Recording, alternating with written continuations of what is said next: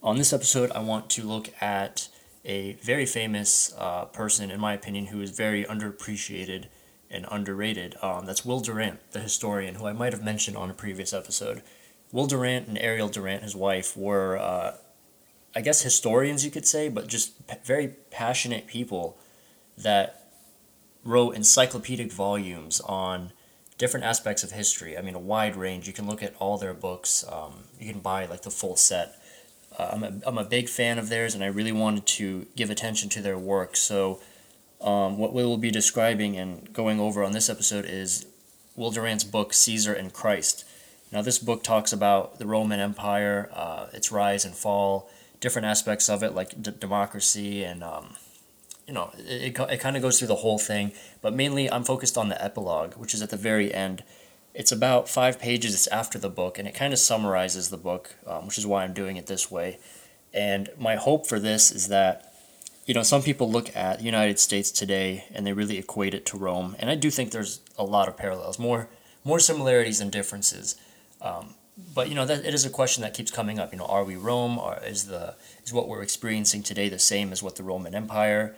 um, just you know what they went through. Um, but and there's different opinions out there, but so I kind of just leave it to the reader or listener to determine that. And when I'm reading the epilogue, but one thing to remember, in my opinion, about Rome, you know, the Roman Empire, is that it wasn't it wasn't just an empire. You know, we we refer to it as a Roman Empire, but it was you know republic first, and then it, it decayed. You know, it became an empire, and then it just it went through all the stages. But for some reason, we only focus on the empire part. Um, of course, you know, because it's, it's like the greatness of the Roman Empire, and you, you, you focus on that part, especially Caesar. And Caesar is just a small dot, really, in the whole history of Rome. I mean, I think maybe, what, four years he was in charge? He was a leader for like four years. That's like a half of a presidential term in the United States. But yet he's such a dynamic figure that everyone uh, focuses on.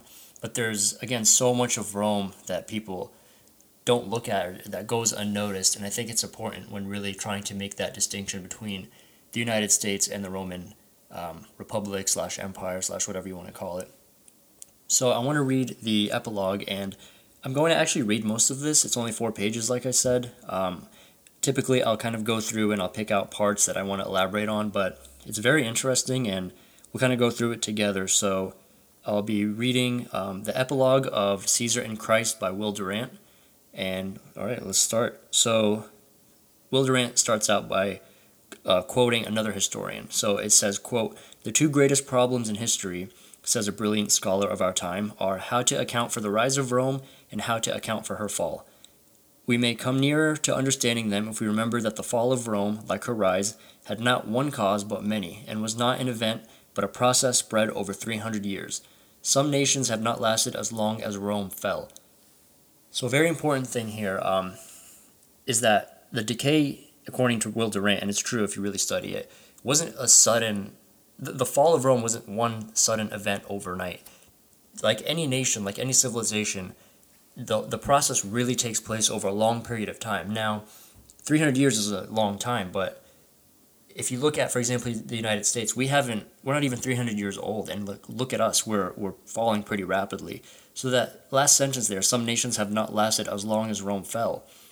That might be us, that might be the, the United States. So one distinction between us and the Roman Empire is that I don't think we'll last anywhere near Rome. I mean, that's like a thousand year empire, more than that. And the U.S., look at what's going on today. Do you really think we're going to last 300 years? I mean, we might. There's some things that could keep us afloat, but to be experiencing the problems that we're experiencing now, which I'll get into, and lining them up next to Rome, uh, it's just, it, it doesn't look good. And another thing to keep in mind is that just because you're born in a time period, um, it doesn't mean that you know it's everything's from your perspective. For example, if you were born in the '80s, like myself, um, there's people before us, before me, that wrote about the decay of this country, of the United States. They saw things that people after them didn't see. And I want to give one example that I actually thought of recently. Um, so, my grandmother, when she was alive, uh, she visited in the early 90s. And I was watching a show, and in the show, there was a man that had earrings on. Um, now, growing me as a young boy, as a, as a kid growing up in the 90s, obviously I didn't haven't experienced life or anything. That was the, that's like the norm to me. It's like a bubble for myself and for my generation. So we don't we didn't experience what came before us. Yeah, that was like what we're used to. So for me, I thought you know that was cool. That was whatever. That that's the norm. But my grandma, I remember she was looking at this guy on TV and thinking, look what's happening to this world. Men are wearing earrings. They're becoming more feminized. All this stuff. And in hindsight, I mean, it's it's true. She saw things that she saw seeds planted that would sprout later. I mean, look at now. You know, you want to talk about, you know, feminine men or whatnot. The the older generation before us sees things that we don't see because they have that um, that lived experience that we don't have because they didn't grow up in that bubble. So what I'm getting at is that when Will Durant here says that the process spread over 300 years, you have to keep in mind that these things take time. They're methodical it's a slow decay. Um, it's it starts out with conditioning people to accept things which they're going to resist, and then ultimately the culture accepts it, and then you move on to the next thing, and you just keep progressing more and more until you eventually collapse. So that's the opening paragraph of Why Rome Fell, the epilogue of Caesar and Christ. And the next sentence is actually um, one of the most famous sentences, or quotes actually, of Will Durant. And if you've seen the movie Apocalypto, um, I believe Mel Gibson made that movie. It's, this is the quote that appears in the beginning, and it's a very powerful quote, and it's very true. So if you remember this quote, it, just know that it's Will Durant, and that is, "A great civilization is not conquered from without until has until it has destroyed itself within." So again, you know, and this is I'll explain exactly what he means by this. So you have these nations and civilizations that are so powerful, and then ultimately, you know, someone might conquer them from the outside, or they'll decay or whatever. But it's not like they were strong and then someone came in. The the collapse really starts from the inside. It starts from the institutional collapses, the, the cultural collapse. Um, so many examples that we're going to just jump into right here. So uh, remember that as we um, continue on. So he continues and says, The essential causes of Rome's decline lay in her people, her morals, her class struggle, her failing trade, her bureaucratic despotism, her stifling taxes, her consuming wars. And then he goes on and says barbarian inroads and centuries of mining the richer veins had doubtlessly lowered Rome's supply of the precious metals. In central and southern Italy, deforestation, erosion, and the neglect of irrigation canals by diminishing peasantry and a disordered government had left Italy poorer than before. Now, I want to pause here because the next part's pretty interesting. So, he's talking about deforestation and neglecting um, canals and uh, you know mining precious metals and all this stuff. And typically if someone's listening to this like some hardcore liberal they might say well look this is proof of like climate change. This is what's happening now whatever. But the next sentence says the cause however was no inherent exhaustion of the soil no change in climate but the negligence and sterility of harassed and discouraged men. So it's really the fault of the people you know? So it's for example like look at the flint water crisis you know the bad pipes and all that uh, you, you kind of st- you start neglecting your infrastructure, your things like that. You, there's this barrier where, you know, some people in Flint have uh, crappy drinking water, whereas some people in Beverly Hills have amazing water and different resources and, and quality infrastructure. So one of the causes of a decline in a nation is this divide between um, people, not just in terms of wealth, but in terms of their own infrastructure. That's something you see, and the reason for that is because the politicians who become corrupt, they start allocating the money. Um, and this is something that um, Carroll Quigley talks about. They start allocating the money to themselves and these grand projects for themselves, and they neglect the people. Um, so Will Durant very briefly touches on this here, but continuing, he says, biological factors were more fundamental. A serious decline of population appears in the West after Hadrian. It has been questioned, but the mass importation of barbarians into the empire by Aurelius, and he names like four other people, leaves little room for doubt. Aurelius, to replenish his army, enrolled slaves, gladiators, policemen, criminals. Either the crisis was greater or the free population less than before, and the slave population had certainly fallen.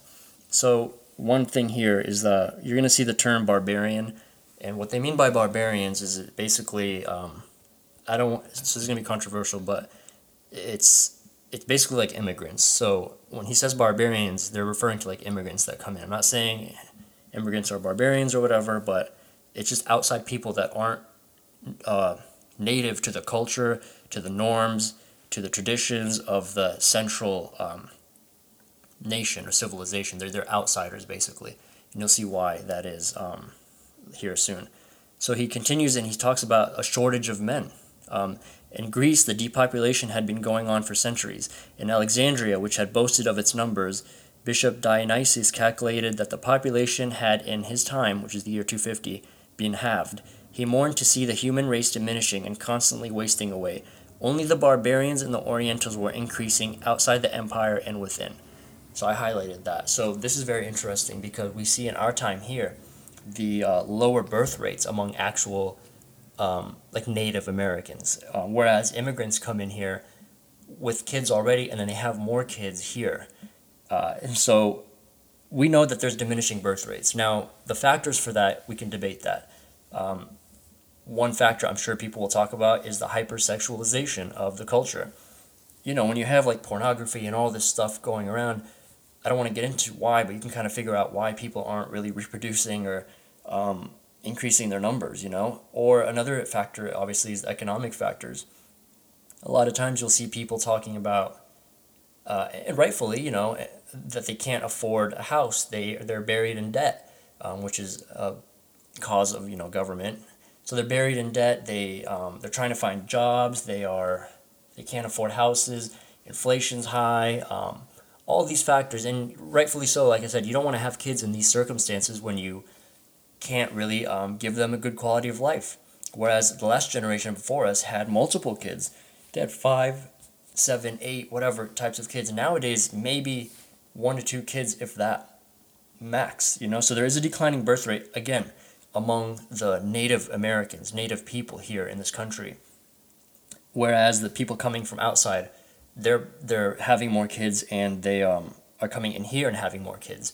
So the, so the culture is changing. So look at Texas, for example. You have an increase in Hispanic population. Um, L.A., whatever, you know. China just increased their uh, one-child policy to, I believe, like three, ch- three children. Um, Africa, you know, people are dirt poor there in some areas, and they're still having kids. So it's really affluence has actually affected um, significantly the uh, the birth rate. But again, I'm talking about now, but it's similar to Rome. It's the same thing he was saying that the, the immigrants, basically the barbarians, um, and the Orientals were increasing, but the people inside were not. So he continues what had caused this fall in population? Above all, family limitation. Practiced first by the educated classes, it had now seeped down to a proletariat named for its fertility. By, a, by, by 100 AD, it had reached the agricultural classes, as shown by the use of imperial alimenta to encourage rural parentage by the 3rd century, it had overrun the western provinces and was lowering manpower in Gaul. Though branded as a crime, infanticide f- flourished as poverty grew. Sexual excesses may have reduced human fertility. The avoidance or deferment of marriage had a like effect. So fascinating here. He's saying everything I just said, and I completely forgot that this was even in here. So infanticide flourishing. So I mean, you could say abortion here. I mean, I don't care. I'll say that. We have a celebrating the killing of kids at nine months, eight months, whatever it is. We're we're literally celebrating the abort aborting of life. Um, so that's maybe you know a cause of the population declining. Sexual excesses, like I mentioned, um, reducing human fertility. Another thing, um, there's studies now about plastics and endocrine changing hormones that are in our food, in our water, in our packaging that we touch every day that are significantly affecting uh, male testosterone levels and male sperm count um, very significantly. I would recommend looking up uh, that, and maybe I can link it in the show notes. But there's a lot of studies that show that is having an effect on on men also and their ability to reproduce. And then again, the the avoidance of or deferment of marriage. So people don't want to get married. They don't want to settle down, have families. That's part of the hypersexualization. You know, you're going from partner to partner. Uh, you know, you're aborting your kids or whatever it is, and you're just not having families, and therefore you're not reproducing. Now, some people, too, the hardcore people might say, well, they're not having families because um, of climate change. That's another thing that they're using to um, make people, make kids not have um, families and responsibilities. You know, people don't want to have kids to lower their carbon footprint or whatever and all this stuff. Yet, it's funny how the people that have power, they have kids, you know, and they uh, give their kids inheritances and they, they make sure their bloodline is secure. Yet they um, discourage the the lower populations and our youth today to have kids and do that stuff, and then they create the um, the circumstances to make it difficult for them. So, just something to keep in mind. So yeah, those those three or four examples right there of why people aren't having kids um, definitely is, uh, is concerning because there's a, certainly a correlation between Rome in that aspect and us today. And then he continues. Second only to family limitation as a cause of lessened population were the slaughters of pestilence, revolution, and war. Epidemics of major proportions decimated the population under Aurelius, Gallienus, and Constantine. So he's talking about a plague here that happened. Um, uh, you know, the famines and plagues and whatnot. Now, don't compare this to COVID or whatever, but um, yeah, I mean, in their time they had plagues and whatnot, and and things like that that really hurt the population. And then there was war. I mean, we're drone striking people. We're sending our our troops to go die for for who knows what overseas. Um, you know, increased war and increased conflicts. It's always these bigger. Um, keep in mind, you know, it's these bigger superpowers that go to war. When they're going to war, it's these quote, you know, Orientals and barbarians. Those countries aren't going to war. They're not killing their people, um, and they're reproducing. So it's just, you know, the more powerful you are, the more wealth and affluence you have. It, just it's funny. It's ironic how life is. You know, um, you you get hurt. You yes, you are you're increasing in certain aspects, but it's really diminishing in other parts that maybe you don't recognize. While in other areas, like um, like Carroll Quigley talks about, which I'll, one day I'll do an episode on that, is that in the peripheral regions, when one civilization is declining, if you want to see where the next civilization will rise, it's in the peripheral regions. It's somewhere else uh, nearby, or not nearby necessarily close enough, but in a region like farther away. So, so that's something I want to elaborate on um, when we get to that. So he continues and he says the holocausts of war and revolution, and perhaps the operation of contraception, abortion, and infanticide, had a dysgenic as well as numerical effect. The ablest men married last, bred last, and died soonest.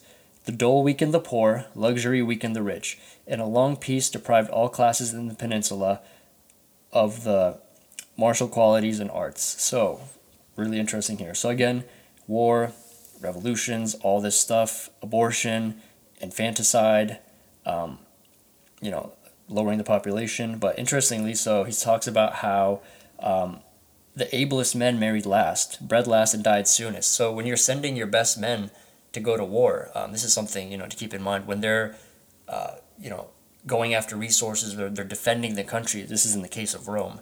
You have the barbarians or whoever coming in who are not part of the army, who are not originally part of the um, you know the higher classes they they're not fighting these wars and whatnot they're too busy reproducing and creating the next generation while you're not having kids and you're dying um, for the for the civilization so so that happened there then he gives a quick example of like germany um, i don't want to get into that like how the um, you know the germanic people and whatever rose and whatnot so i'm just to skip that but he talks about how the rapidly breeding germans could not understand the classic culture did not accept it, did not transmit it.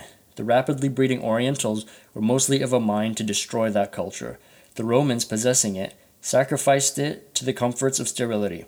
Rome was conquered not by barbarian invasion from without, but by barbarian multiplication from within. So, kind of like I said, the people don't really uh, absorb the culture, the norms, all that stuff. Um, so they have theirs. The barbarians have theirs, and they bring it into the civilization. So now, you, like, so imagine uh, you have their culture and your culture, but again, you're not reproducing and they're reproducing. You're going to war and your best men are dying and not, you know, uh, reproducing and uh, having the best kids or whatever, and they are constantly having kids and reproducing. So what do you think is going to happen over time? You know, those kids who understand that culture and those norms and way of life and those traditions are going to basically take over um, the civilization from inside. And that's just that's just nature. That's just how it happens. Um, yeah, he says Rome was conquered not by barbarian invasion from without, but by barbarian multiplication from within. Then he continues. He says the moral decay contributed to the dissolution. The Character had been formed by arduous simplicities and a supporting faith relaxed in the sunshine of wealth and the freedom of unbelief. Men had now in the middle and upper classes the means to yield to temptation and only exped- expediency to restrain them. Urban congestion multiplied contacts and frustrated surveillance. Immigration brought together a hundred cultures whose differences rubbed themselves out into indifference. Moral and aesthetic standards were lowered by the magnetism of the mass, and sex ran riot in freedom while political liberty decayed. I mean, everything happening today, basically.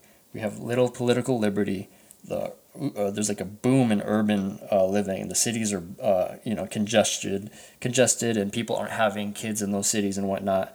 Um, and the immigration is bringing in multiple cultures, and we're seeing the, you know, we're seeing that today. It's just kind of, you know, this idea of the melting pot is just not viable. I don't think. You know, um, people want to be next to near people that are like them, that are similar to them, that share very um, you know similar traditions and all that stuff.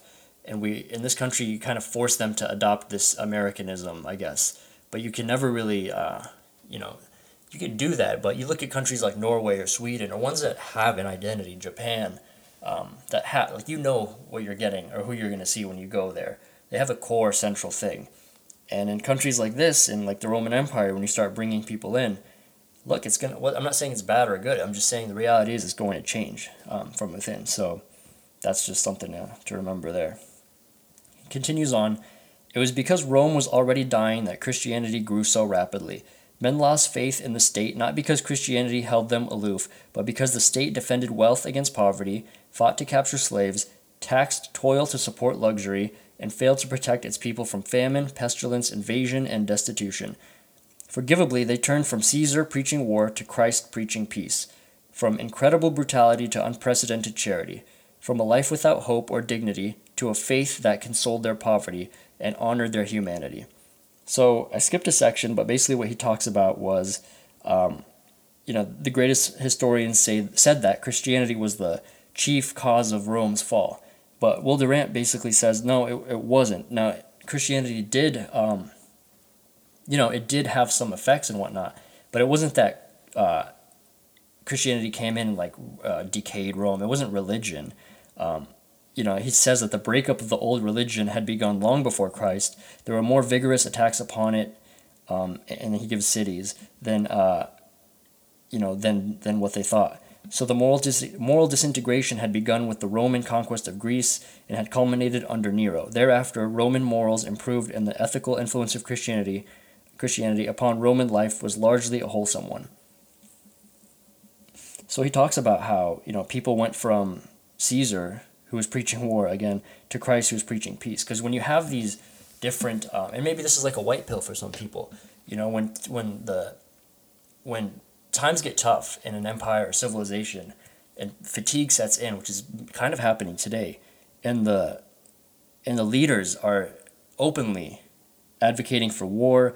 Their people are starving. People are in debt. People are the economy is falling apart. The cultural the culture is polarized. People are fighting one another. Uh, the, the culture is just toxic. You know, kind of like what's happening today. People are going to turn away from those leaders and they're going to turn towards messages of peace, of um, charity, of helping one another, because that's like that's the default. I think you know, to being being an optimist. I think at the end of the day, the default position is that people don't want to be um, uh, against one another. They they want to work together. They want to help each other out. Now, unfortunately, some people, you know, like the intelligentsia and, and the people and the useful idiots that follow them, they need to make the culture this way. They need to kind of do these things. But the default for most people is that they just want to, um, you know, be humans, help one another, have have dignity, have peace, have prosperity. They don't want to have these things like, um, you know, wars and worrying about invasions and all this politics involved in everything. So that's what happens. People turned to people naturally turned to Christ, turned to religion when the situation got worse.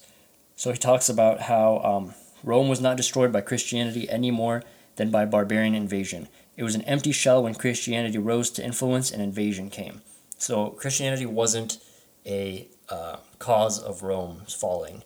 Rome's falling um, led to Christianity increasing.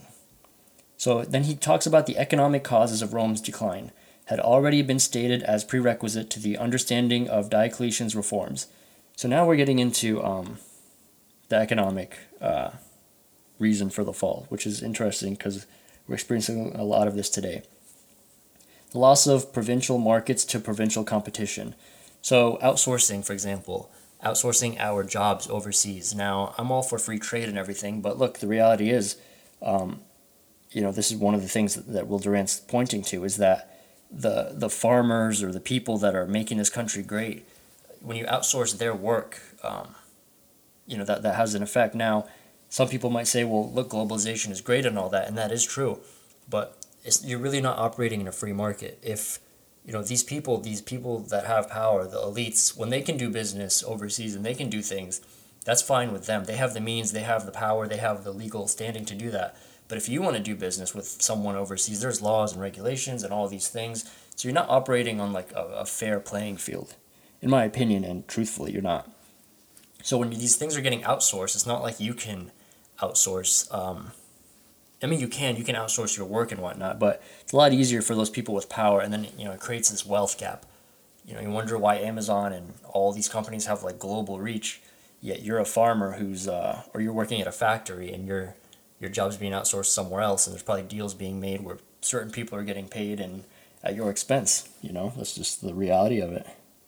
So he talks about um, the destructive war between rich and poor, the rising cost of armies, um, doles, basically welfare, public works, and expanding bureaucracy, parasitic court, the depreciation of currency, discouragement of ability, and the absorption of investment capital by con- confiscatory taxation literally everything there is happening today. The wars, um, the cost of armies, so like, you know, half our budget goes to defense. Welfare is increasing. I think while I'm saying this, close to 40% of this country is dependent on government welfare, uh, which is done on purpose to create dependency on government. Um, so that's, that's happening there. An expanding bureaucracy, the government's always expanding. The court system seems flawed. I mean, once politics enters the court system, I think, and people really see that um, you know, once that like last domino, I believe the court systems, I think you're gonna have a lot of problems. But for now, you know, the courts are kind of going through their thing. Depreciation of currency. I mean, we're printing trillions of dollars constantly, so our currency's worth like, you know, that's the rising cost of everything is because the money supply is going up. And then taxation. I mean, look at this taxation. Uh, just recently, uh, this administration in this country made it so the government can look at your own private bank accounts to know what's in it so they can tax you for it so you can't evade taxes. And then they went and hired tens of thousands of people to work um, for the irs to make sure that they have the manpower to be able to collect taxes. So these people the elites spend all this money. They, they, they print trillions right? And they depreciate your currency your money your hard-earned money on top of the tax like the sales tax property tax uh, income tax all the taxes that they hit you with and then what do they do? They want to tax you more to keep paying for their stuff. So their lavish life, their security detail, their bonuses, their um, you know, they're constantly growing and growing, and the middle class takes the hit. But why does this happen? Because the middle class is divided because half of them, the useful idiots, just fall for the tricks, fall for the propaganda, and they attack the other half, their own neighbors, their own people while the establishment, while the government that they worship continues to grow, um, and they get hit too. It's not like they're benefiting, but they're just like, you know, the teacher's pet, the lapdog that wants a pat on the head. And they're not going to get it, but they just think they will, so they just kind of go with it. It's a little tangent there, but it's true, you know?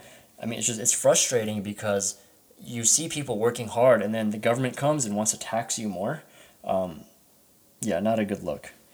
It talks about um, you know, the way of life and how uh, Rome was a political ghost surviving its economic death. He mentions that. He talks about um, the political causes of decay now. So he moves from economic, which literally all of the economic ones are happening today, to the political. Talks about the political causes of decay were rooted in one fact that increasing despotism destroyed the citizen's civic sense and dried up statesmanship at its source. Powerless to express his political will except by violence, the Roman lost interest in government and became absorbed in his business, his amusements, his legion, or his individual salvation. Patriotism and the pagan religion had been bound together and now together decayed. Then, he says, the Senate, losing ever more of its power and prestige after uh, Pertinax, rela- relapsed into uh, subversiveness or venality, and the last barrier fell that might have saved the state from militarism and anarchy. Local governments, overrun by imperial uh, correctors and exactor- exactors, no longer attracted first rate men. So, interesting here. So, he's talking about government, how uh, the people that are in government, people that are in positions of power, are not the people that should be there. You're not attracting the best people for those positions, which kind of can account for why the infrastructure sucks, why the why plans are horrible, while you know you're putting the worst people because the good people don't want to be in these positions. They don't want, you know, they're kind of sick of the system and everything, so they they're not attracted to these things. Um, and then he gives the example of, um, you know, that their inability to tax. So this is interesting. So the taxes, um, the taxes of uh, in Greece or sorry in Rome were were low. People were finding ways to not pay taxes, and one of those ways was that um, I believe if you had joined the church, if you were um, a member of the clergy, you were um, you were exempt from multiple taxes. I think that that was under Constantine. So when you uh, so when Constantine what he did, he made it so if you are a uh, member of the clergy, th- there was there was re- there was ways that you uh, there was things you had to meet to become a member of the clergy because so many people were applying for that so they could avoid the taxes. So this is another thing here you see is that people start um, avoiding taxes, and why wouldn't they? They're getting taxed like crazy. Like I said, inflation's going up. So the inability to tax is something that uh, is a precursor to a decay, and that's what's happening now.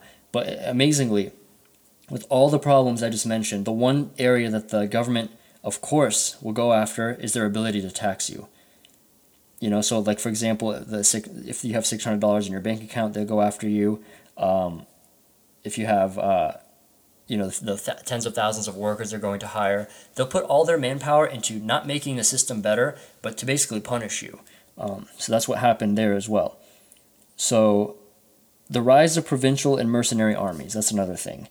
Um, the armies of Rome were no longer Roman armies. They were composed chiefly of provincial, largely of barbarians. They fought not for their altars and their homes, but for their wages, their uh, and their loot.